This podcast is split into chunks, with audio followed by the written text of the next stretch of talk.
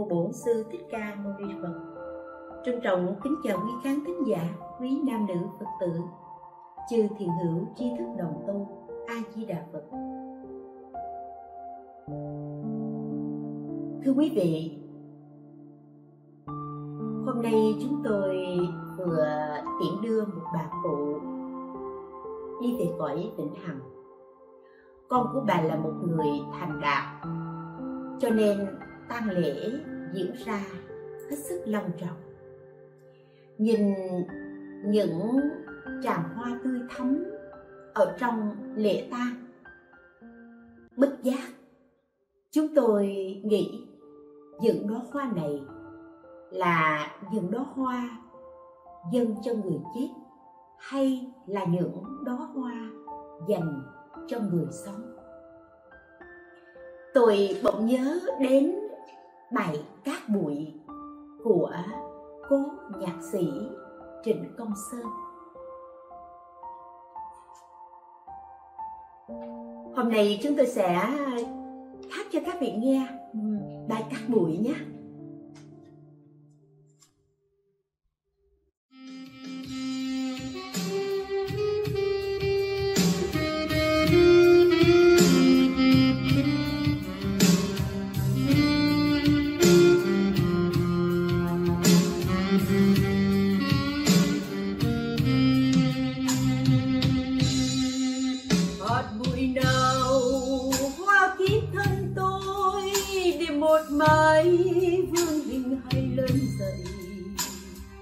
Ôi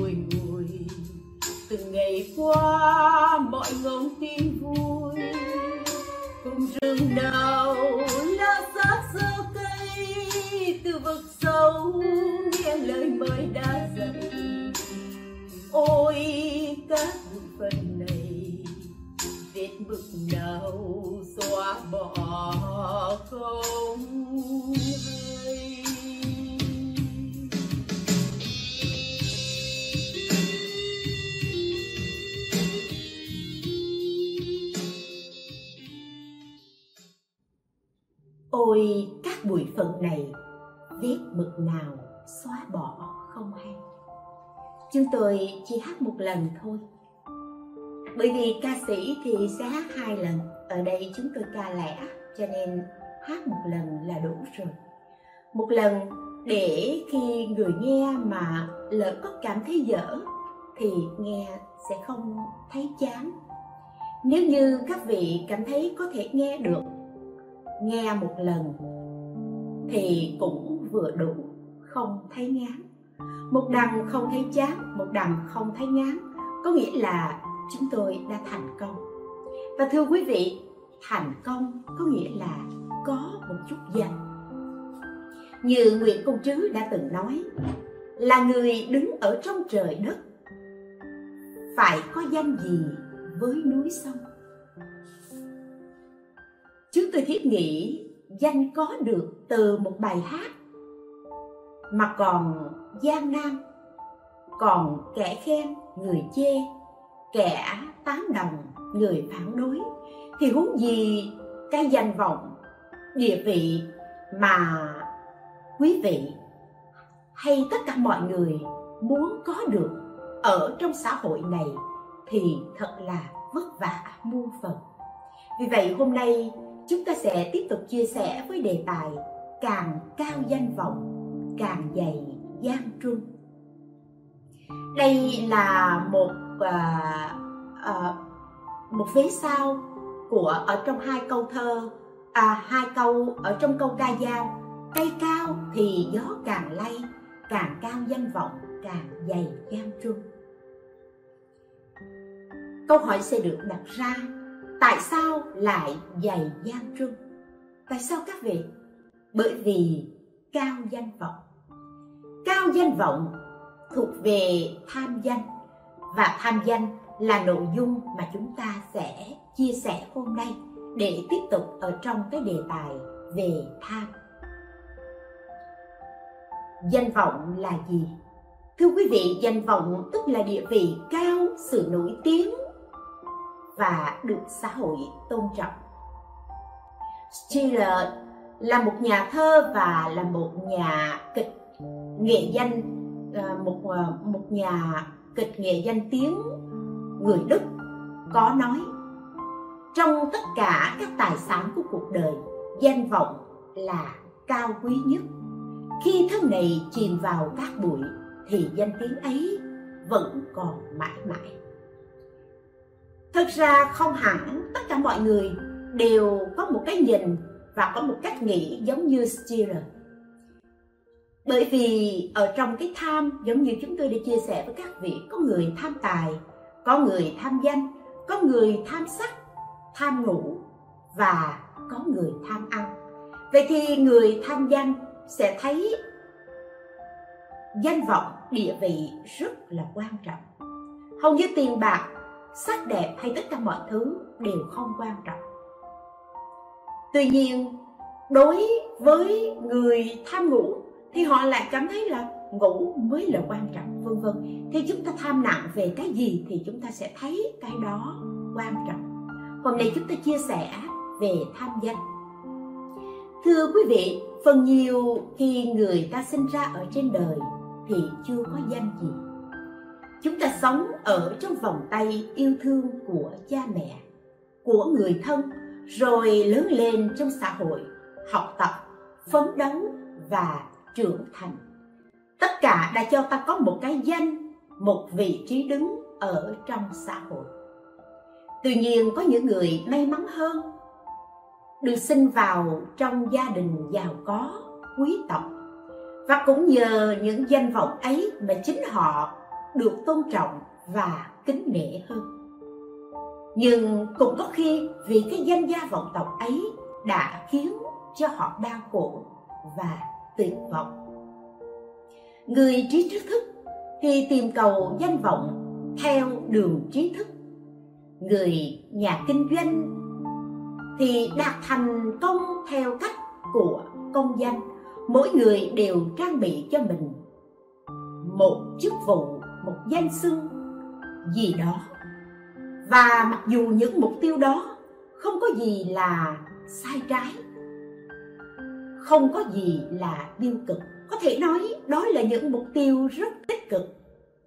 Nhưng nếu như bạn, nếu như chúng ta chủ quan, nếu như chúng ta thiếu tỉnh thức và không biết tiến thối lúc nào, thì chúng ta có thể bị lạc lối. Nếu như chúng ta cứ chăm chăm theo đuổi, chạy đuổi theo danh vọng. Cho nên Trịnh Công Sơn, người rất am hiểu về giáo lý đạo Phật, ông đã cảnh tỉnh thế nhân: hạt bụi nào hóa kiếp thân tôi, để một mai tôi về là cát bụi.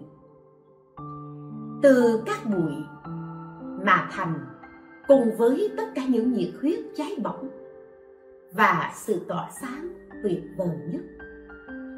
Tuy nhiên, cũng từ cát bụi khiến cho người ta phải ấp mặt bùi ngùi, bởi từng ngày, từng ngày mọi ngóng tin vui. Cùng là cát bụi, nhưng mỗi cuộc đời, mỗi số phận có nhiều mảnh ghép và màu sắc sáng tối khác nhau, phải không quý vị? Chính chúng ta sẽ là người lựa chọn cho mình một mảng màu nào đó để tự vẽ nên cuộc sống của chính mình. Trong giới hạn của đề tài hôm nay, đề tài càng cao danh vọng, càng dày gian truân, thì chúng tôi sẽ cùng với các vị chia sẻ ở hai khía cạnh. Thứ nhất đó là danh vọng và gian truân theo phương diện thế gian, và thứ hai là danh vọng và gian truân theo phương diện tu tập. Thứ nhất, chúng ta sẽ nói về danh vọng theo quan niệm thế gian. Con người sống ở trong xã hội này chẳng thể lấy sự cứu cánh nào khác ngoài danh, vì chính đó là nền tảng để xây dựng sự thành bại, sung sướng hay khổ đau của cuộc đời này. Ở trong bài Chí Làm Trai, Nguyễn Công Trứ đã từng nói: vòng trời đất dọc ngang ngang dọc, nợ tan bồng vay trả trả vay, chí làm trai nam bắc đông tây, cho phí sức vậy vùng trong đứt bể. Và để phí sức vậy vùng trong bốn bể, với người có ý chí, với người thẳng ngay trung thực cầu tiến, thì khi bước lên nấc thang danh vọng ấy, họ phải chịu lắm gian truân và phải trả giá bằng cả mồ hôi, bằng cả nước mắt, sức lực, và ngay cả bằng máu, và có khi phải trả giá bằng cả cuộc đời của mình. Khi họ nhắm mắt xuôi tay, nếu như suốt một cuộc đời họ miệt mài, hy sinh, phụng hiến với những tiêu chí, những ý nghĩ, mục tiêu chính đáng, thì khi nhắm mắt xuôi tay, họ có thể mỉm cười nhẹ nhàng ra đi khi mọi những người xung quanh của họ khóc thương tiếc nuối. Nhưng ngược lại, nếu như những người có dạ tâm dụng ý, thì họ cũng tìm cầu danh vọng, nhưng tìm cầu bằng cách thủ đoạn mưu trước, và đôi khi vì danh, vì lợi mà họ đã tạo ra bao nhiêu tội ác cho bản thân họ, và tạo nên bao đau khổ cho những người xung quanh, khiến cho những người xung quanh phải ly người. Lúc tầm tham danh và cầu danh ấy khởi lên, thì họ sẽ không từ chối bất cứ những hành động và thủ đoạn xấu xa nào. Những hành động, những thủ đoạn xấu xa bị ổi ấy, thậm chí dẫu có tán tận lương tâm đến đâu, thì vì sao mà họ đạt được cái mục đích, được danh lợi hoặc là được nổi tiếng, họ đều bằng lòng cả. Và cuối cùng, dẫu có đạt được thì cũng đến ngày họ phải nhắm mắt xuôi tay. Và khi họ nhắm mắt xuôi tay như thế, các vị nghĩ xem, làm sao họ tránh khỏi những hối hận, những sợ hãi, những lo âu, những hãi hùng ở trong cái giây phút gọi là cận tử nghiệp. Là những người xuất gia như chúng tôi thì thường hay tiếp xúc với những người khi đối diện với cận tử nghiệp. Có những người khi cuộc sống của họ, suốt cuộc đời mà họ sống trọn vẹn, làm những điều tốt đẹp cho mình, cho đời, sống lạc quan, sống hiền hòa, thì họ có được phút giây ra đi rất thảnh thơi, rất an lạc. Tuy nhiên, có những người đến lúc cận tử nghiệp, ở trong kinh nói đường trước mờ mờ chưa biết về đâu, họ trở nên lo sợ.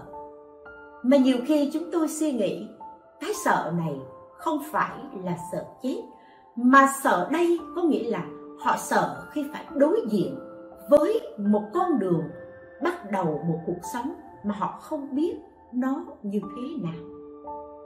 Và thông thường khi những người làm ác thì lúc cận tử nghiệp, những hình ảnh ác lại bắt đầu tái hiện lên ở trong tâm trí của họ, hoặc dễ là những cảnh tượng hung dữ, xấu ác, oán hờn hiện ra. Mà có người bảo rằng đó là do suy nghĩ của họ, do những cái ấn tượng đã lưu trữ ở trong tâm trí của họ sanh khởi. Nhưng có người nói đó là những oan trái, trong đạo Phật gọi là oan gia trái chủ. Những oan trái ấy xuất hiện để đòi nợ, hoặc là đòi mạng, hoặc là lôi kéo người ấy đi vào ác đạo.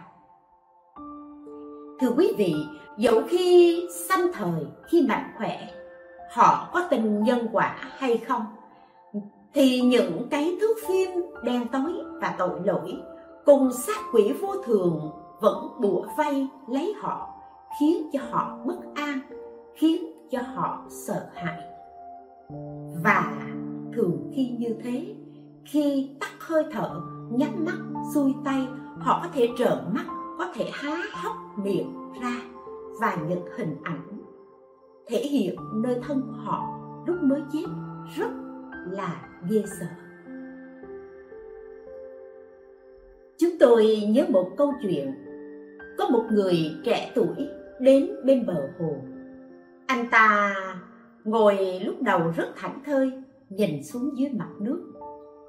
Rồi khi ánh nắng lên cao thì anh tình cờ lại nhìn thấy có một thỏi vàng lấp lánh hiện lên trên mặt nước. Anh ta vui mừng quá, liền nhảy xuống nước để mò vàng, để tìm vàng. Nhưng mặc dù là ra sức lặn và mò tìm thỏi vàng ấy rất nhiều lần, lặn xuống trồi lên, nhưng anh vẫn không thể nào tìm được thỏi vàng mà anh nhìn thấy. Khi leo lên bờ ngồi, mặt nước bắt đầu phẳng lặng, thì cái hình bóng của thỏi vàng ấy là hiện lên trên mặt nước. Anh cứ như vậy vật vã suốt buổi sáng cho đến trưa, mò thỏi vàng ấy vẫn không được. Đến khi anh mệt lả người thì lúc bấy giờ người cha xuất hiện. Người cha xuất hiện hỏi rằng: "Con trai à, con đang làm gì thế?" Thì anh lại thuật cho cha của mình biết là con nhìn thấy cái cái cái bóng của thỏi vàng nó hiện lên ở trên mặt nước, và con chắc chắn rằng thỏi vàng nó nằm ở dưới ở dưới đáy của uh, của cái cái hồ này, nhưng con đã tìm mãi mà không thấy được. Thế rồi cha của anh lại nhìn xuống mặt hồ, rồi cha anh lại nhìn lên ở trên, và cha anh cười bảo rằng: "Này con trai, con xem thỏi vàng bây giờ không còn ở dưới nước mà nó đang ở trên ngọn cây kìa." Tức là ánh cái bóng của cái thỏi vàng đó đã hiện lên ở trên trên cành cây, trên lá cây. Ở câu chuyện này cho chúng ta thấy người theo đuổi công danh cũng thế, cũng giống như anh chàng tìm thỏi vàng ấy, vất vả lao nhọc suốt ngày, nhưng có khi đạt được nếu như may mắn. Tuy nhiên cũng có những lúc chỉ là những ảo ảnh mà thôi. Nói như thế không phải là để cho chúng ta thất chí, bỏ cuộc hay cầu an thân. Nhất định chúng ta là người, chúng ta phải hy sinh, phải phụng hiến, phải làm việc, và cuộc sống của chúng ta nhất định phải cầu tiến thân. Không thể an thân thủ phận. Tuy nhiên, à, cuộc đời luôn tồn tại những điều trái ngược, đối lập. Cho nên, người tìm cầu danh lợi phải biết được nguyên lý này. Tức là có được, ắt sẽ có mất. Có thắng, ắt sẽ có thua. Có khỏe mạnh thì sẽ có đau yếu. Có trẻ thì có già. Có đẹp phải có xấu. Và có vinh ắt sẽ có nhục, có phúc thì nhất định sẽ có họa. Đây là những cặp phạm trù trái nghịch, và luôn luôn hai mặt trái nghịch này luôn luôn tồn tại ở trong cuộc sống.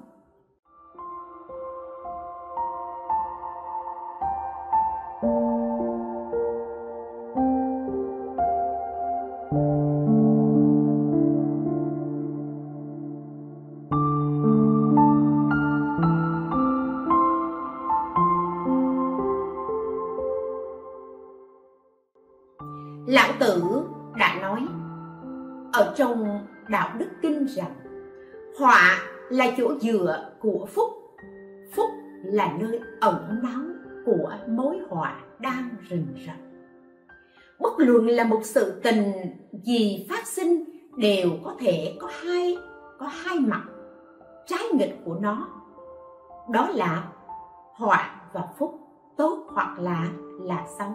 Cho nên các vị thấy đó, có với không là là tương sinh lẫn nhau, khó với dễ là tương thành lẫn nhau, và dài với ngắn là là cùng hình, cao với thấp là cùng chiều. Nó không khác, cùng chiều đó, nhưng chúng ta có thể thấy và có thể so sánh đó là cao và và thấp. Âm với thanh là tương hòa với nhau, và trước với sau là cùng theo. Đi trước thiên phía liền theo đó thì là gọi là sao. Cho nên cùng hướng với nhau, cùng theo nhau gọi là trước và và sau. Trong tác phẩm Nhân gian huấn có viết rằng họa và phúc là ra vào cùng một cửa, lợi và hại là láng giềng của nhau.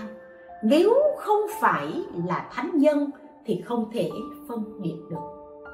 Họa phúc cùng một cửa, nhưng vì sao không phải là thánh nhân thì không thể phân biệt được?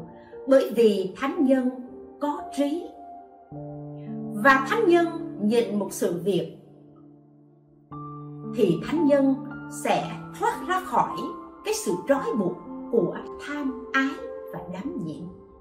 Cho nên nếu như chúng ta còn bị trói buộc ở trong đắm nhiễm, trong tham ái, thì nhất định chúng ta sẽ không thấy được họa và phúc cùng một cửa, lợi và hại là là gần kề với nhau, láng giềng của nhau.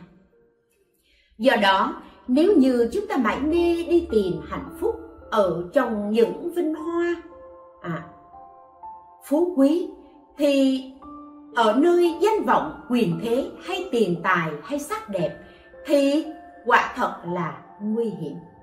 Bởi vì khi đạt được đã khó, mà giữ thì thì lại càng khó hơn. Và theo thuyết tương sinh và tương khắc thì cuối cùng những thứ mà chúng ta vất vả, tranh giành, bôn ba, xuôi ngược, lao tâm, khổ tứ để đạt cho được cuối cùng cũng sẽ mất, bởi vì có được là có mất. Khi sức cùng lực kiệt, tuổi già khô héo, mới thấy mọi thứ trống rỗng, giống như anh chàng nhảy xuống hồ nước màu vàng vậy.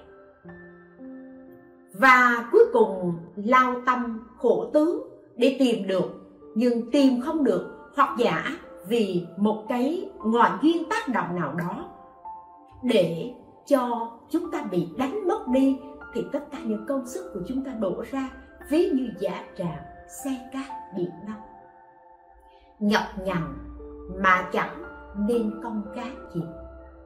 Ở trong Cùng Oán Năm Khúc, Nguyễn Gia Thiều đã than là mồi phú quý giữ làng sa mạ, bạ vinh hoa lừa gã công danh, giấc nam kha khéo bất bình, bừng con mắt dậy thấy mình tay không.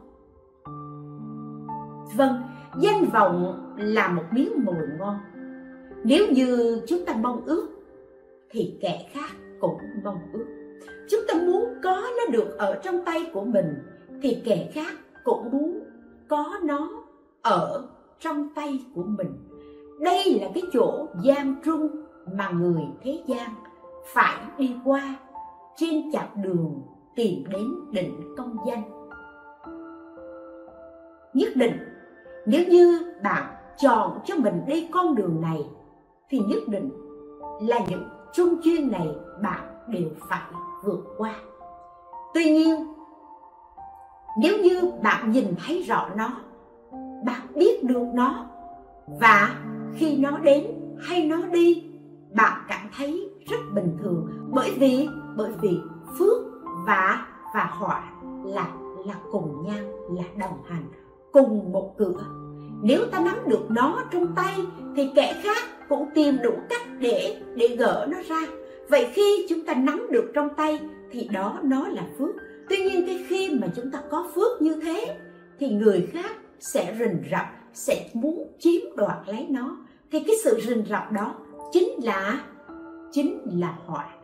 Cho nên người xưa đã nói rằng càng cao danh vọng, càng dày gian truân, là như thế. Ít có người ngồi trên chiếc ghế danh vọng mà được an ổn suốt cuộc đời. Tuy nhiên, vì tính cách hào nhoáng của danh vọng, hấp dẫn của nó, cho nên mọi người đều tập trung vào, mọi người đều dán mắt vào mà không thấy mỏi. Khi đuổi bắt theo danh vọng thì chúng ta trở nên như những đứa bé đuổi đuổi bắt bóng, cuối cùng chỉ chuốc lấy sự mệt nhừ mà thôi. Ở trong chúng ta, nếu ai đó có đủ tỉnh táo để dừng lại tự hỏi rằng chặng cuối của con đường danh vọng sẽ đưa người ta đi đến đâu, chỉ cần bạn dừng lại và hỏi như thế, thì ở trên con đường tìm cầu danh vọng ấy, chúng ta sẽ biết dừng lại nếu như chúng ta thấy rằng cái phút này nó đến, song song cái họa nó đang rình rập, thì thà là không có phúc để để không phải rước mối họa. Sự tìm kiếm mong mỏi, hy vọng, lo âu để được những gì và nó có giá trị lâu bền là bao. Khi chúng ta đặt câu hỏi như thế và có được câu trả lời thì chúng ta sẽ biết được rằng cái sung sướng đạt được, chiếm hữu được ấy kéo dài được bao lâu nếu như không không hơn một đời người. Tại sao chúng tôi không nói là ở một đời người mà lại nói là hơn một đời người? Bởi vì nếu như trên con đường cầu công danh sự nghiệp này, cái phước bạn có cộng với cái đức mà bạn biết cách huân tập tích trữ được, thì cái phước và cái đức mà bạn huân tập, bạn tích trữ này, khi bạn nhắm mắt xuôi tay, có thể để lại tiền đồ này cho con, cho cháu, đó là hơn một đời người. Tuy nhiên, có những người có phước nắm bắt được đó, nhưng trong quá trình khi nắm bắt được, không biết giữ gìn phước của mình và không biết làm công bồi đức, không biết tạo nên âm đức của chính mình. Cho nên thậm chí nếu như có phước lớn có thể hưởng hết một đời. Và khi hưởng hết một đời thì đồng thời là họa sẽ đến với con cháu mình.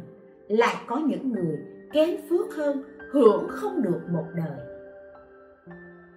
Đến một lúc nào đó xa cơ, thất thế, thì cái phước, cánh cửa phước đóng lại, thì cánh cửa họa sẽ, sẽ mở toang ra.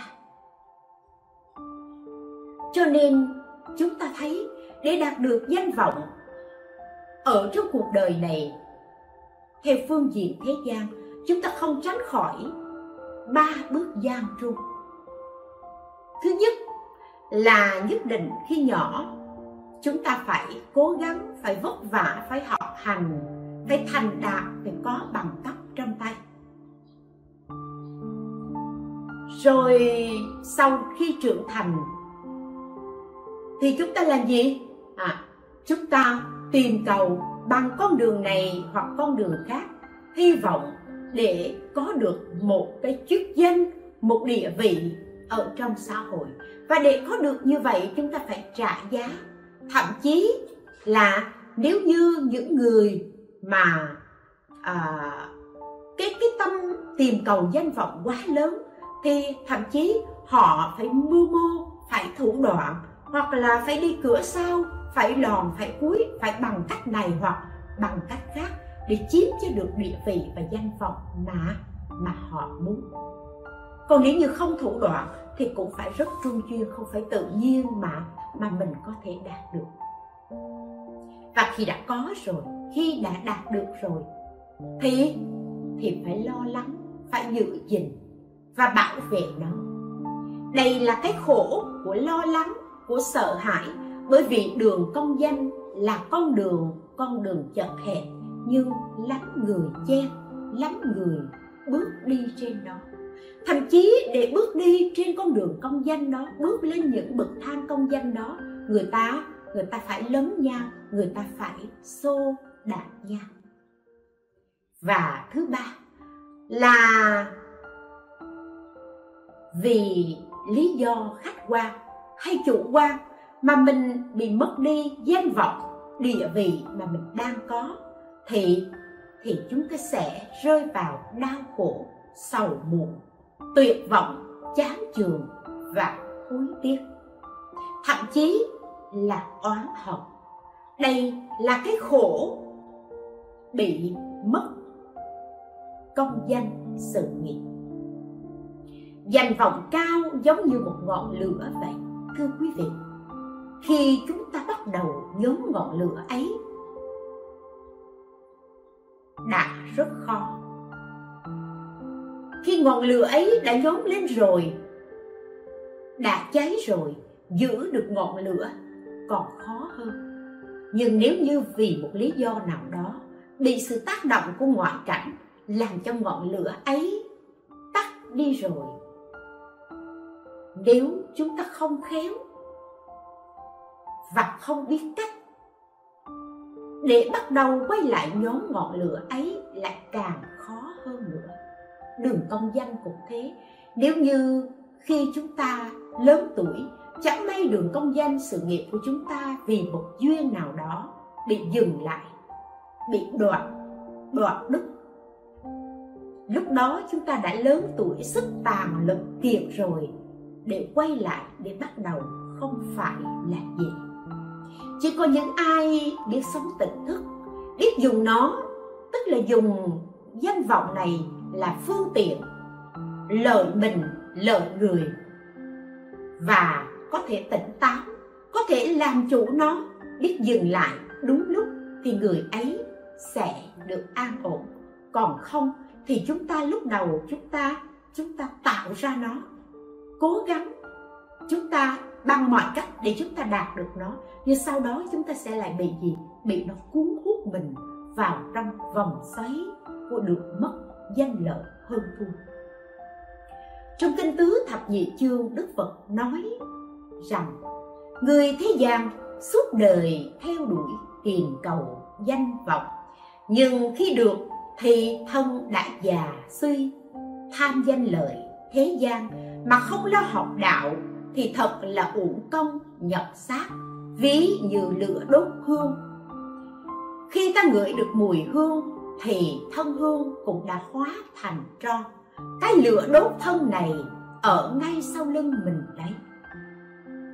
Khi chúng ta đốt lên một một nén trầm hương, khi chúng ta ngửi được mùi hương đó thì có nghĩa là gì? Có nghĩa là viên trầm này nó cũng đã cháy, nó đã thành tro. Cũng vậy, chúng ta chạy đua theo danh vọng, theo sự nghiệp. Khi chúng ta đạt được thì cái già, cái chết cũng, cũng đã gần kề. Có người nếu không có sự tu học và thấm nhuần chất liệu trí tuệ ở trong Phật Pháp thì thật khó mà dửng dưng đối với cái danh vọng của cuộc đời. Cho nên để đạt được sự danh vọng này chúng ta phải, phải trả giá rất nhiều. Vì vậy gọi là cao danh vọng và dày gian truân. Tuy nhiên thế gian có ai dừng lại được. Nếu như người ấy dù là bạn có theo đạo Phật hay bạn không theo đạo Phật, mà bạn biết nhìn, biết quan sát nó và kịp thời biết tỉnh thức để dừng lại, thì bạn chính là người tỉnh thức.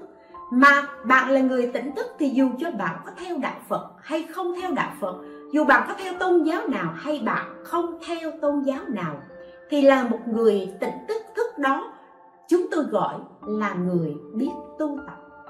Người biết tu tập tức là người biết sửa mình, biết làm mới, biết tiến, biết lùi đúng lúc. Cho nên chúng ta sẽ chia sẻ ở một phương diện thứ hai, đó là danh vọng về phương diện tu tập. Có những người nói tu hành mà còn danh vọng cái gì nữa. Vậy xin thưa các vị, chứ tu hành có danh không? Người tu có quyền cao chức trọng hay không? Câu trả lời là là có. Tuy nhiên chúng ta phải hiểu, có những khi quyền cao chức trọng là một phương tiện độ sanh.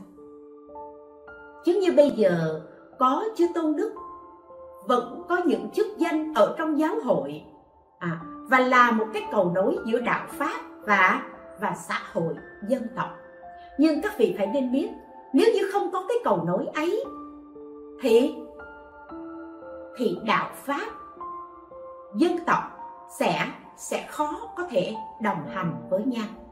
Và bởi vì đơn giản là Phật pháp không thể lìa thế gian mà giác ngộ được. Cho nên cái danh ấy gọi là phương tiện độ sanh.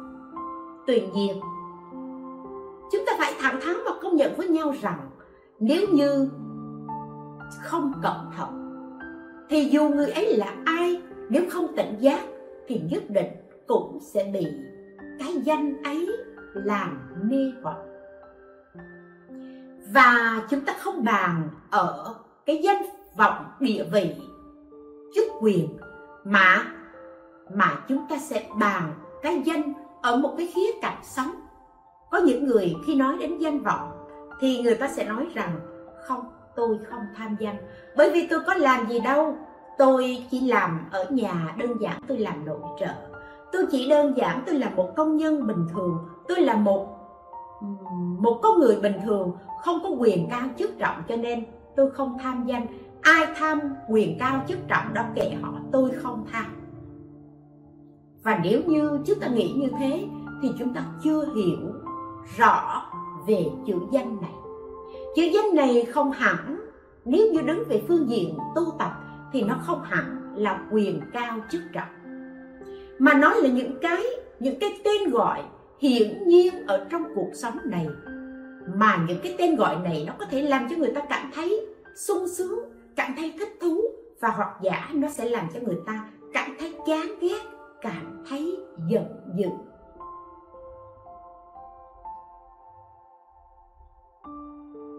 Ví dụ như nếu bạn là nội trợ,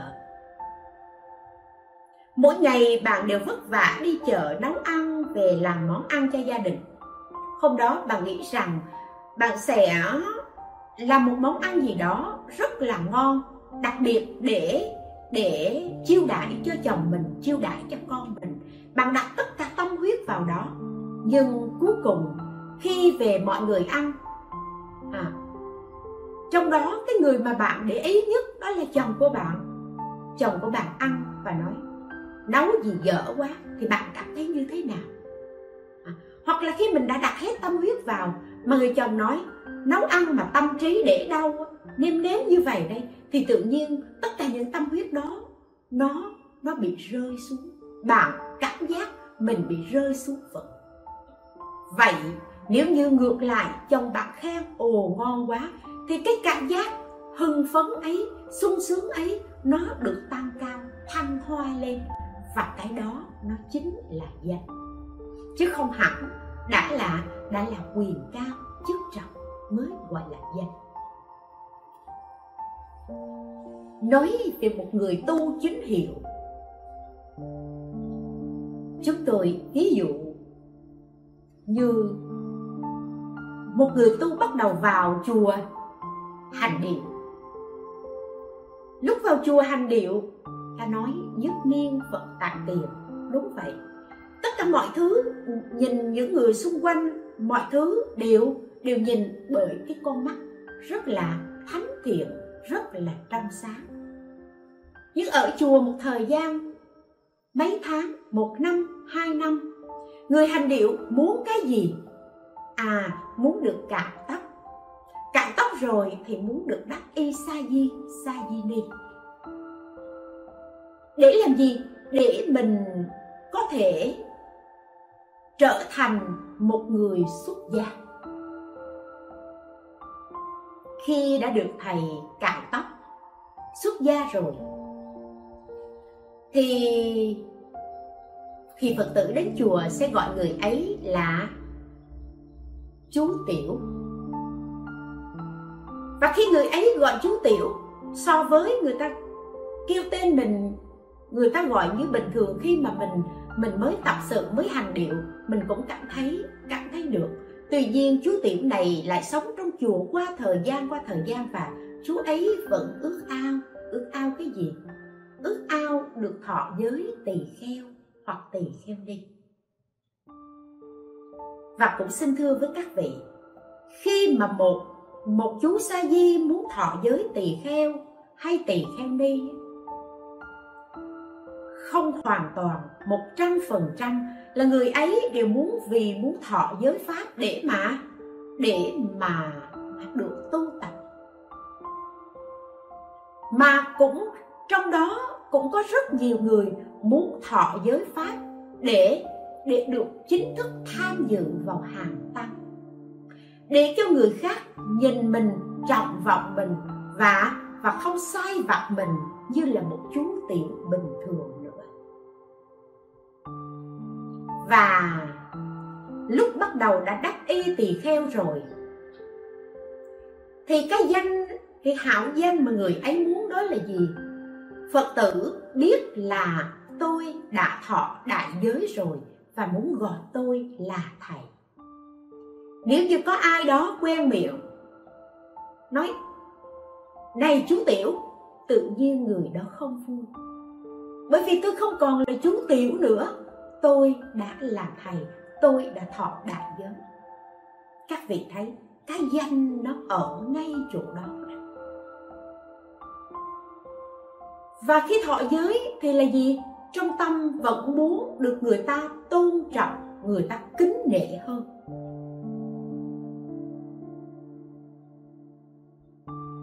Rồi người ấy lại tu tập, dần dần trưởng thành và có một chỗ đứng vững chãi ở trong giáo hội, ở trong chùa.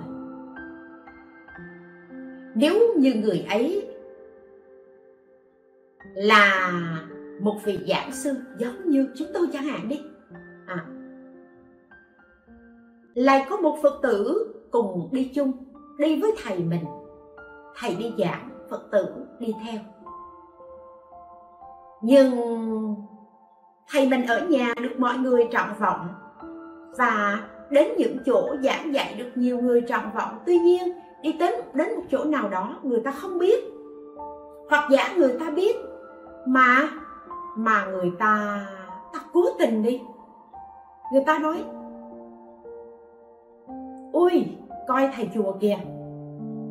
Hoặc giả lại đi đến một cái chỗ nào đó, có rất nhiều đứa trẻ, nó thấy, tại vì nó thấy thầy không có tóc, nó nói ui tụi bay ơi ra coi, thầy chùa trọc đầu kìa.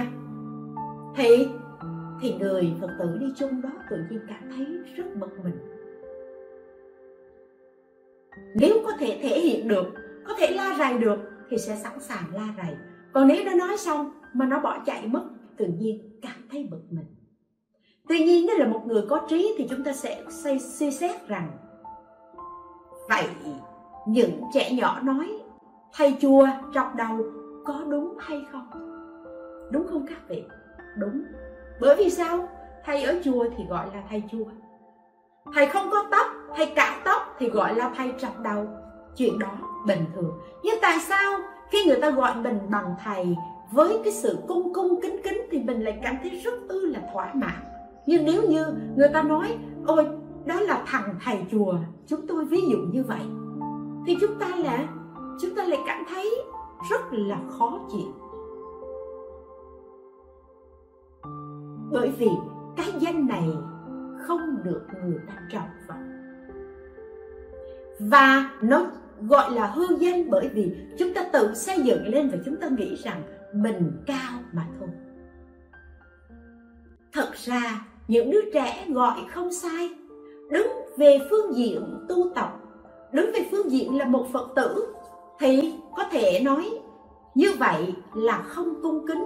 Nhưng những đứa trẻ nó không phải là Phật tử, nó cũng chưa từng biết gì cả, và nó chỉ thấy và nó chỉ tả thật ở những gì nó nhìn thấy, thì rõ ràng nó không sai.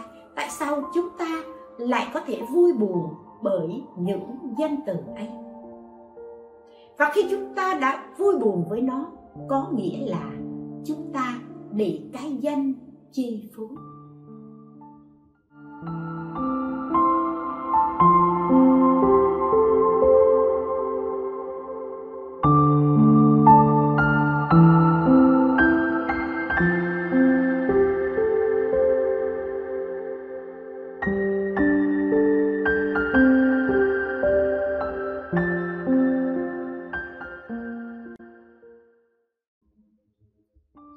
Giờ chúng tôi già rồi, ít có ai gọi mình là Lan. Khi còn trẻ, nhiều khi đang đi như vậy, có một số người ta chọc ghẹo, ta gọi Lan ơi. Và thậm chí người ta cất tiếng hát để trêu trêu ghẹo. À, Lan ơi sao em đành cắt đứt dây chuông gì vân vân. Và thưa các vị, nếu như chúng ta nghe người ta trêu ghẹo mình là Lan, chúng ta buồn, chúng ta giận, đồng nghĩa là chúng ta đã nhận mình là Lan. Còn nếu như người ta gọi, người ta hướng đến mình, người ta gọi mình là Lan, nhưng mình phải tỉnh táo để xác định rằng mình có phải là Lan hay không. Nếu như mình không phải là Lan, nếu mình không phải là người cắt đứt dây chuông vân vân, thì hà cớ gì mình lại vì một cái danh không dính tới mình mà vui buồn lẫn lộn. Cho nên cái danh ở trên phương diện tu tập, nó là một cái mà chúng ta vì vì mê muội, vì làm chắc mà tự gán ghét và vui buồn bởi nó. Ở trên phương diện tu tập nói riêng hay ở trong cuộc sống nói chung, thì những cái danh này thật sự nó chi phối người ta rất lớn. Có một lần chúng tôi đi đi giảng ở một ngôi chùa ở quê. Hôm đó đến thời khóa tịnh độ, thấy sư cô trụ trì lên tụng kinh, rồi cũng có một chú Phật tử đang đứng dẫn chúng làm chủ lễ. Thì khi xuống, chúng tôi mới hỏi sư cô trụ trì là tại sao sư lại, khi sư có mặt thì tại sao sư lại để cho cái người đó dẫn chúng làm chủ lễ, phục nguyện, làm tất cả mọi thứ như vậy? Thì sư mới trả lời, tại vì chùa ít người, thì nhiều khi mình đi công việc, mình lo việc ở bên ngoài, chú làm chủ lễ. Nhưng đúng ra thì khi mà nếu như mình ở nhà mình lên chùa tụng kinh, thì chú phải, chú biết, chú chú chú để việc đó để cho mình làm. Nhưng có một lần khi ở nhà thì mình lên mình làm như thế, thì chú giận, chú không đến chùa nữa, chú không đi tụng kinh nữa. Mà chú không đến chùa, chú không đi tụng kinh nữa thì là thì là không có người dẫn chúng những khi mình không có ở ở nhà. Cho nên để cho chú vui lòng thì thôi mình có mặt, chú muốn dẫn chúng, chú muốn làm gì đó chú làm. Và ở ngay chỗ này thì dính tới cái danh của người tu tập rất quan trọng. Tại sao? Điển hình như người Phật tử làm chủ lễ nọ. Các vị thấy việc làm chủ lễ Nếu như nói rằng không quan trọng thì là không đúng, bởi vì người đó dẫn dắt tất cả đại chúng trong một thời quá tục kinh tu tập. Nhưng nếu như không biết tiến, không biết lùi đúng lúc, thì việc làm này vô tình lại trở nên một cái họa, một sự chướng ngại trong đời sống tu tập của chúng ta. Bởi vì nếu như bạn có thể làm, nếu như bạn có thể giúp được cho chùa, giúp được cho thầy trụ trì ở đó, thì đây chính là phước. Nhưng khi bạn làm rồi, bạn bởi vì cái danh, bạn muốn thể hiện tôi biết, muốn thể hiện tôi giỏi, muốn thể hiện tôi chính là người dẫn chúng, mà bạn không biết được ở chỗ đó mình đang đứng ở vị trí nào. Và bạn vì cái danh của mình mà mà xem thường sự hiện diện của thầy mình, của một vị trụ trì, thì bạn đã vô tình làm tổn đi phước đức của chính mình. Mà các vị biết, đối với người tu tập thì phước đức rất quan trọng. Nếu như làm đi tổn dại đi phước đức của mình, thì trên tiến đường, tiến trình tu tập của chúng ta nhất định bị chướng ngại. Cho nên khi chúng ta bị danh vọng, những cái cái hại danh ấy nó chi phối mình, thì thì chúng ta hãy nhớ đến tấm gương của đức từ phụ của mình, Đức Thích Ca Mâu Ni Phật. Có phải chăng trên thế gian này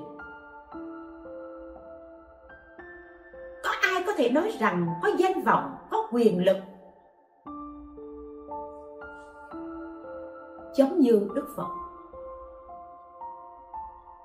Là một vị thái tử, là một người sẽ được nối ngôi vua, có vợ đẹp, có con sinh, có vương quyền và có thần dân. Tuy nhiên, Ngài mặc dù có đầy đủ sự sung túc, giàu mạnh như thế, có oai quyền như thế, nhưng Ngài vẫn sẵn sàng buông xuống, từ chối và thản nhiên ra đi trong một đêm khuya. Cho nên trong Kinh Tứ Thập Nhị Chương, Đức Phật đã nói: ta coi ngôi vị vương hầu như bụi qua kẽ hở, coi vàng ngọc châu báu như gom ngói gạch, coi lụa là gấm vóc như vải thô, coi đại thiên thế giới như hạt điêu, và coi thịnh suy như cây bốn mùa. Đã xem nhẹ mọi thứ danh vọng, quyền lực như thế thì mới có thể tiến thân, mới có thể tu đạo được. Đức Từ Phụ Thích Ca Mâu Ni của chúng ta đã từ bỏ tất cả mọi vương quyền, mọi thế lực, mọi sự giàu sang để tìm đạo giải thoát. Thì hà cớ gì vì một cái danh vọng, vì một cái chức danh, vì một cái khái niệm là là là chủ lễ, vì một cái khái niệm là trưởng tràng, vì một cái danh gì đó mà chúng ta có thể không buông xuống được, và thậm chí lớn tiếng, lấn lướt, làm tổn đi, tổn giảm đi phước đức của chính mình. Có những người thậm chí còn so sánh. So sánh cái gì? Nghe một vị nào đó, một vị thầy nào đó tụng kinh, thì người đó so sánh. Chúng tôi có một lần cũng gần đây thôi, cái này là chính tai nghe. Sau khi chúng tôi làm pháp sự xong, có một năm một chú đạo hữu đến nói rằng: sư cũng hay lắm, tụng kinh hay lắm, nhưng con nói cho sư nghe, sư đứng nhất thì con cũng đứng gì đó. Đây là sự kiêu ngạo, mà sự kiêu ngạo đây là một cái hảo danh. Có thể đứng về phương diện tụng phúng tụng, âm điệu có thể người đó tụng rất hay, nhưng đứng về phương diện tu tập, chúng ta có thể là tu rất giỏi, nhưng chúng ta không nên kiêu ngạo, không nên vì một chút hảo danh mà mà đưa ra phép so sánh. Bởi vì Bởi vì trên phương diện tu tập thì không thể biết được ai hơn ai. Trong tất cả những người, những con người bình thường nhất thì không biết được ai là Phật, ai là Bồ Tát hóa thân và ai là phàm phu. Và nếu đã đưa ra một pháp so sánh thì có nghĩa là xem thường tất cả mọi người. Sơ sơ trong một pháp sự, ở trong pháp sự đó có người đứng nhất, có người đứng hai thì phải có người đứng ba. Vậy chọn sư là người đứng nhất, con là người đứng thứ hai, thì có phải tất cả các sư còn lại là người đứng thứ ba hay không? Đây là một sự ngạo nghễ. Và sự ngạo nghễ này cũng vì muốn giới thiệu cái danh của mình. Con tụng kinh hay lắm. Và khi nghe được tiếng khen như vậy, cảm thấy thỏa mãn. Đây là cái tham danh. Mà sự ngạo nghễ này đã vô tình tổn giảm phước đức của chính mình. Đây cái gọi là gian trung ở trên bước đường tu tập. Bởi vì làm tổn giảm đi phước đức của mình, có nghĩa là bạn đã đóng cánh cửa phước và mở cánh cửa họa ra. Tam đồ ác đạo, bạn đã mở cánh cửa này và đóng tất cả những cánh cửa phước lại. Đây là cái danh ở ở trên phương diện tu tập. Các vị nói rằng không, con không tham danh. Con công nhận là con có tham tiền thiệt, à, con cũng có tham sắc thiệt, con cũng thích đẹp lắm. Nhưng con tham danh thì con không có, con không có tham danh. Tuy nhiên nếu như chúng tôi nhìn quý vị một hồi nói, phải công nhận là chị đẹp thiệt, có vui không? Vui. Vui tức là tham danh. Một tiếng khen người ta tặng cho mình và mình cảm thấy thỏa mãn bởi sự khen tặng đó, đó chính là danh. Cho nên danh không hẳn là quyền cao chức trọng, là một cái ghế, là một cái chỗ ngồi, là một cái vị trí đứng nào đó ở trong xã hội. Mà danh ở phương diện tu tập đây chính là Chính là một khái niệm, một sự xưng tụng, hay thậm chí là một lời phỉ báng. Người ta chê mình cảm thấy buồn, đó cũng chính là tham danh.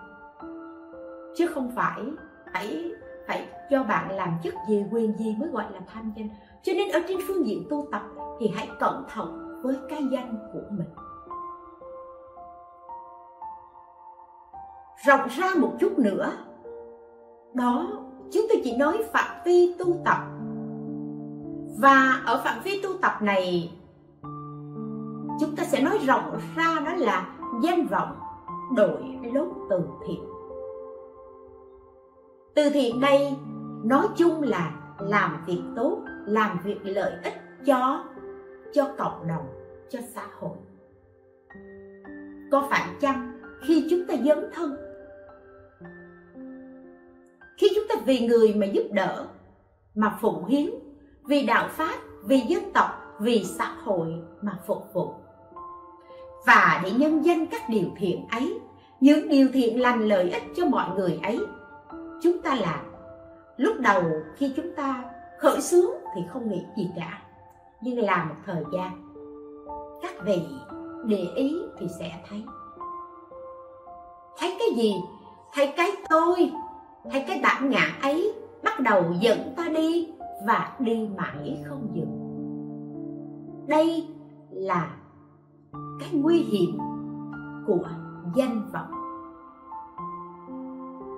Và khi cái tôi đã có mặt, đã hiện hữu, thì là gì? Trong tất cả những việc chúng ta làm, cái tôi đó nó sẽ hiện nguyên hình với sự thỏa mãn của một người cho. Mình đến chỗ đó, mình giúp đỡ người ta, mình cảm thấy rất thỏa mãn bởi những việc mình làm. Mình cảm thấy bởi vì mình là người quan trọng, mình là người cho, mình là là người nắm cái quyền xâm sát, có thể quyết định cho hay không cho. Và thậm chí nếu như người nhận, họ cũng không phải nhận cho họ, họ nhận về người khác, mà họ có một, có một thái độ gì đó hay một lời nói gì đó khiếm nhã, khiến cho mình không vui. Mình có thể dừng lại việc làm này và mình không cần mà nghĩ đến tác động, ảnh hưởng đến những người mà mình đang hướng đến để giúp đỡ. Như vậy thì cái niệm lành vì lợi ích cho tha nhân trước kia của mình, nó chỉ là một cái vỏ bọc, bọc cái gì? Bọc cái bản ngã, nhân danh vì lợi ích cho Phật Pháp, cho chúng sanh ở bên ngoài mà thôi. Cho nên khi mà chúng ta càng dấn thân thì chúng ta càng phải, càng phải cẩn thận với cái tôi của chính mình. Chỉ có người luôn tỉnh thức, biết phản quan tự kỷ mới có thể thấy rất rõ cái mặt nạ che đậy bản ngã của chính mình mà thôi. Cho nên càng dấn thân, càng phục vụ và càng những làm làm những việc lớn thì càng phải quay lại chính mình để là gì? Phản quan tự kỷ. Hay khách quan mà nhìn nhận, mà suy xét thì ta mới có thể thấy được cái bản ngã của mình, nó nó luôn luôn nó gian manh, nó quỷ quyệt và nó có đủ mọi ma chước để quyến rũ, để dẫn dụ chúng ta. Cho nên ma nó không phải ở bên ngoài, mà ma chính là sự quỷ quyệt luôn luôn có mặt để dẫn dụ, để dẫn chúng ta đi vào con đường, con đường tà vậy, con đường sai, sai trái, con đường trái nghịch với đạo giải thoát, con đường sai lạc. Đó chính là ma. Mà nếu như chúng ta không cẩn thận để cho ma đưa lối, quỷ dẫn đường như thế thì có nghĩa là là việc làm của chúng ta đồng đồng hành với tham danh không khác. Các vị nên biết, ở đời này kẻ muốn cái giả thì sẽ nhất định sẽ vứt bỏ đi cái thật. Mà nếu như bạn muốn tìm cái chân thật thì nhất định bạn phải buông xuống cái giả. Chúng ta không thể cùng một lúc bắt cả hai cái giả và cái thật để thành tựu đạo giải thoát giác ngộ. Chúng ta chẳng thể muốn tu pháp xuất thế mà mà ôm luôn cả cả pháp thế gian. Như vậy thì pháp xuất thế tức là sự dừng lại, sự buông bỏ, và buông bỏ ngay cả chẳng những những cái sức lực của mình, những nội tài, những ngoại tài, mà buông bỏ ngay cả cái cái tôi của chính mình, cái tham danh của chính mình. Đừng để cái danh lợi làm cho đầu óc của chúng ta mê muội. Bởi vì tới cái lúc mà sức kiệt hơi tàn rồi, chúng ta có hối hận cũng không còn kịp được nữa. Cho nên khi chúng ta còn đủ sức lực, còn tỉnh táo thì thì phải chánh niệm, phải tỉnh giác. Thật ra tu hành không phải tìm kiếm một cái chỗ nào đó xa xăm, cao siêu. Bởi vì đơn giản, đạo ở ngay trước mắt. Tức là gì? Tức là đạo ở trong tâm của chính mình. Nếu như tâm của chúng ta, trong kinh thường hay ví tâm viên ý mã, tâm của chúng ta nó sẽ luôn luôn nhảy nhót, di chuyển từ chỗ này sang chỗ khác, giống như giống như con khỉ chuyền cành vậy. Ý của chúng ta luôn lăng xăng, giống như những con ngựa hoang ở ngoài ở ngoài đồng trống, không bao giờ chịu dừng lại. Và tâm ý, tâm viên ý mã đó, nó ở đâu? Nó vẫn luôn luôn tồn tại ở trong chúng ta. Tâm của chúng ta có gì? Có chơn tâm và vọng tâm.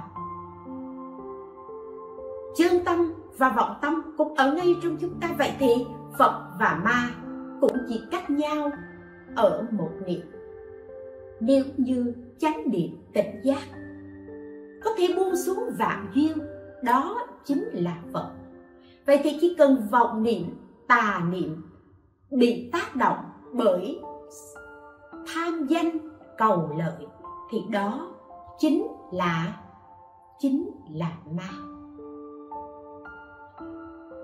Khi chúng ta làm một việc gì đó mà mà chúng ta chỉ vì đơn thuần chỉ vì thương mà làm thì đó chính là là Phật.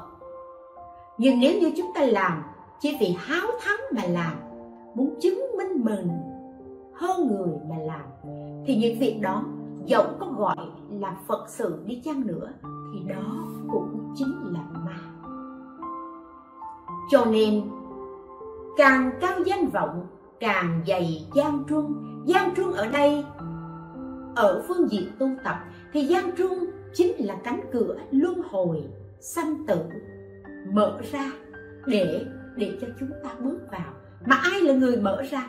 Chính chúng ta vì tham danh, vì cầu danh, vì muốn thỏa mãn đi cái sự cái ý muốn của mình, hơn thua của mình, cho nên chúng ta đã tự mở cánh cửa luân hồi sanh tử để bước vào.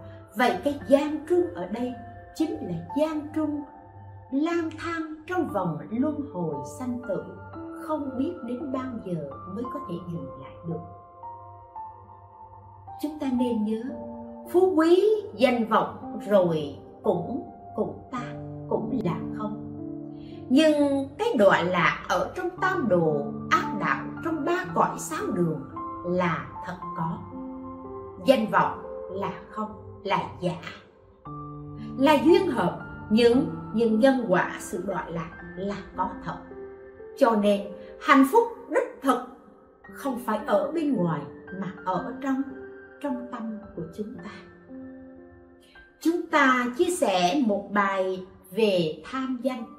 Nói về cao danh vọng thì dày gian truân ở phương diện thế gian và phương diện tu tập, để cuối cùng chúng ta nhận ra là dẫu là thế gian hay dẫu là tu tập, chúng ta tìm cầu danh vọng để cuối cùng cái mục đích cuối cùng chúng ta cầu và mong có được đó là gì? Đó là hạnh phúc. Nghĩa là có được danh vọng, quyền lực thì là có hạnh phúc. Nhưng chưa hẳn.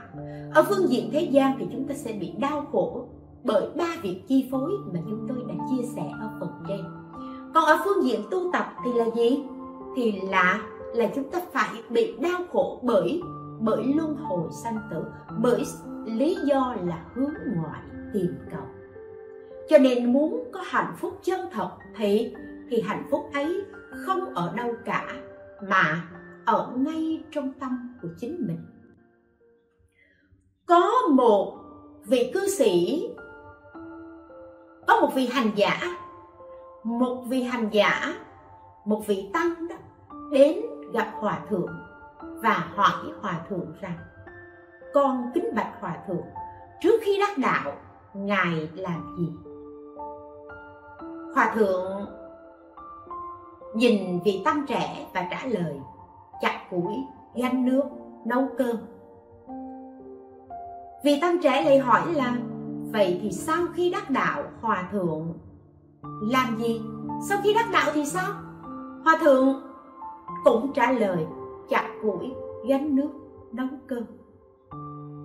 Vị tăng trẻ này lấy làm ngạc nhiên và hỏi: cũng làm như vậy, trước cũng làm như vậy, sau cũng làm như vậy, thì như vậy nghĩa là đắc đạo rồi sao? Thì hòa thượng mới ôn tồn giải thích: trước khi đắc đạo thì khi ta chặt củi, ta lại nhớ đến chuyện gánh nước. Khi ta nhớ gánh nước, ta lại nghĩ đến chuyện ta phải nấu cơm. Và như thế, tâm của ta rong ruổi, không bao giờ an trú. Nhưng sau khi đắc đạo thì ta chặt củi, chính là chặt củi, gánh nước là gánh nước, nấu cơm là là nấu cơm. Bởi vì Bởi vì ta có thể an trú trong những cái niệm bình thường. Tâm bình thường chính là đạo. Tâm của chúng ta có bình thường hay không? Tâm của chúng ta không bình thường.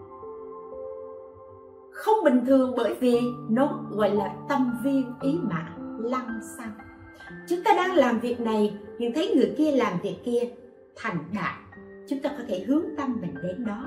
Đang làm việc này nhưng nghĩ đến nghĩ đến việc khác, cho nên nó không bình thường là như thế. Vì nó lăng xăng cho nên chúng ta mất đi cái đạo vốn có ở trong tâm. Vậy thì quay ngược trở lại con người hiện tại của chúng ta vẫn luôn luôn hối hả không ngừng với những lịch trình bận rộn. Các vị có bận rộn không? Bận lắm. Và trong thời buổi này ai cũng nói bận lắm, bận lắm. Bận đến nỗi không có thời gian gặp nhau, bận đến nỗi thậm chí không có thời gian để ngồi ăn cơm cùng nhau, bận đến nỗi không có thời gian để có thể thưởng thức một ly cà phê buổi sáng cùng nhau. Tại vì sao? Tại vì khi thưởng thức một ly cà phê buổi sáng, chúng ta chưa từng uống trọn từng giọt từng giọt cà phê và hưởng thưởng thức tất cả những mùi vị thơm và đặc đặc của nó. Và chúng ta bận cái gì? Uống một ly cà phê xong bắt đầu lướt web. Và chúng ta đang uống những cái những những cái hiện ra trên mạng xã hội, chứ không phải là uống cà phê. Bận rộn là như thế. Chúng ta đang ngồi hẹn cùng ăn cơm với một người bạn, nhưng chúng ta chưa từng ăn cơm. Chúng ta ngồi đó ăn những dự toán của chính mình, những tính toán của chính mình. Và như vậy chúng ta bận rộn. Thậm chí những cái bận rộn đó để làm gì? Mạn đề chúng ta kiếm tiền. À, kiếm tiền để làm gì? Để có nhà lầu, có xe hơi, có danh vọng, những cái chúng ta đạt được. À, và cái này mới còn chưa đạt được. Tức là những chúng ta đang làm việc này, việc này chưa thành công thì chúng ta đã, đã bận rộn hướng đến cái khác, nghĩ đến cái khác. Khi chúng ta suy nghĩ quá nhiều, chúng ta bận rộn quá nhiều, chúng ta hướng ngoại quá nhiều và ước vọng và theo đuổi, thì những thứ ngoài thân ấy sẽ khiến cho tâm của chúng ta rối bời, làm cho chúng ta chúng ta mệt mỏi.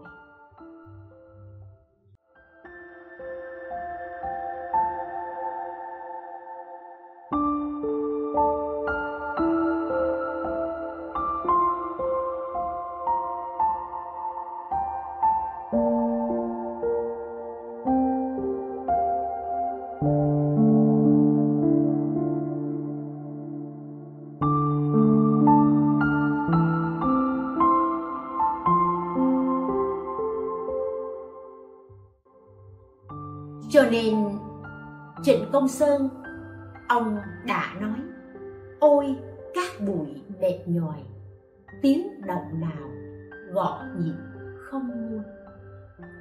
Là là khi chúng ta buông theo, chúng ta chạy theo, và suốt cuộc đời như thế làm cho chúng ta mệt mỏi, làm cho chúng ta ta rối bời, làm cho chúng ta mệt nhòi, và thậm chí khi nằm xuống chúng ta vẫn còn thổn thức. Cho nên nếu như có quá nhiều ước vọng theo đuổi, chúng ta cứ theo đuổi những thứ ngoài thân thì sẽ khiến cho chúng ta mệt mỏi, rối bời suốt cả cuộc đời. Cho nên các vị thấy Trịnh Công Sơn đã diễn tả khi chúng ta từ các bụi sinh ra, đó là các bụi tuyệt vời.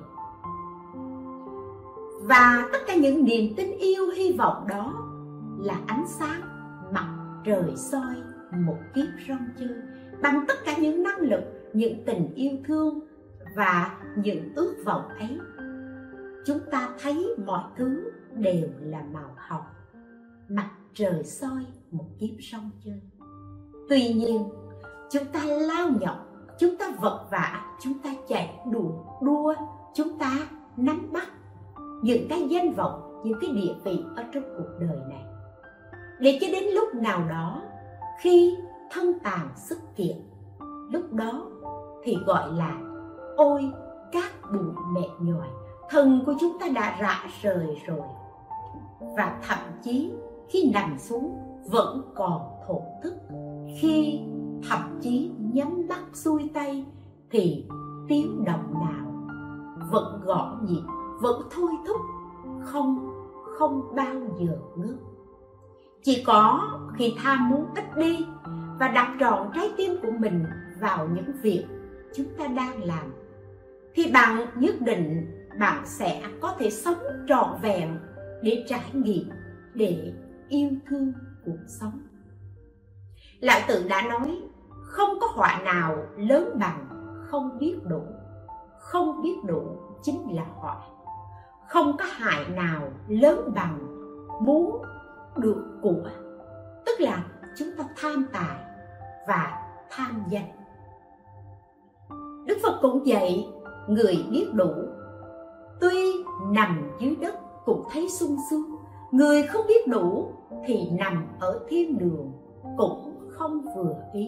Người không biết đủ dẫu có danh vọng, có địa vị cao, người ta vẫn cảm thấy không đủ, vẫn muốn nắm giữ, vẫn không muốn buông, và thậm chí nếu có thể ôm nhiều hơn, leo trèo cho cao hơn, và sẵn sàng chà đạp người khác, người ta vẫn làm.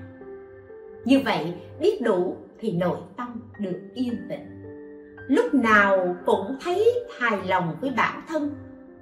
Danh vọng, tiền tài, nữ sắc nhất định sẽ không có thể sai khiến và dẫn dắt chúng ta được. Đó là hạnh phúc chân thật, đích thực. Và đã có hạnh phúc như thế thì còn cầu hạnh phúc ở nơi đâu xa.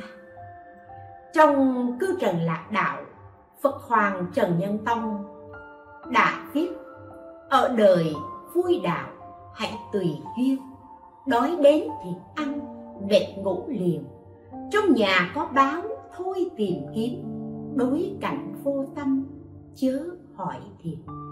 Hạnh phúc có sẵn ở trong tâm mỗi người và không cần phải lăn lộn tìm cầu. Tuy nhiên, để có hạnh phúc, chúng ta là người, chúng ta phải phải dấn thân, phải hy sinh. Chúng ta không thể sống cầu an, buông thả cho cho qua ngày, lãng phí cuộc đời của mình.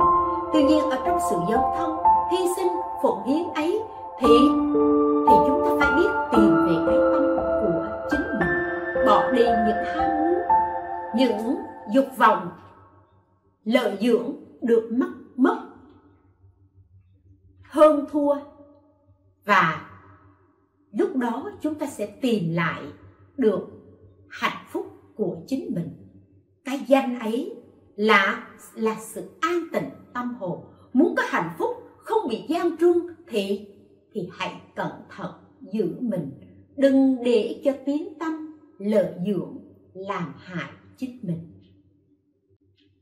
Khi tiếng tâm lợi dưỡng không làm hại chính mình, mình làm chủ, thì cái danh này, cái danh ở phương diện tu tập này mới không làm khổ mình, không khiến cho mình phải phải gian truân. Chúc quý vị và gia đình luôn luôn an lành, hạnh phúc, pháp hỷ sung mãn. A Di Đà Phật.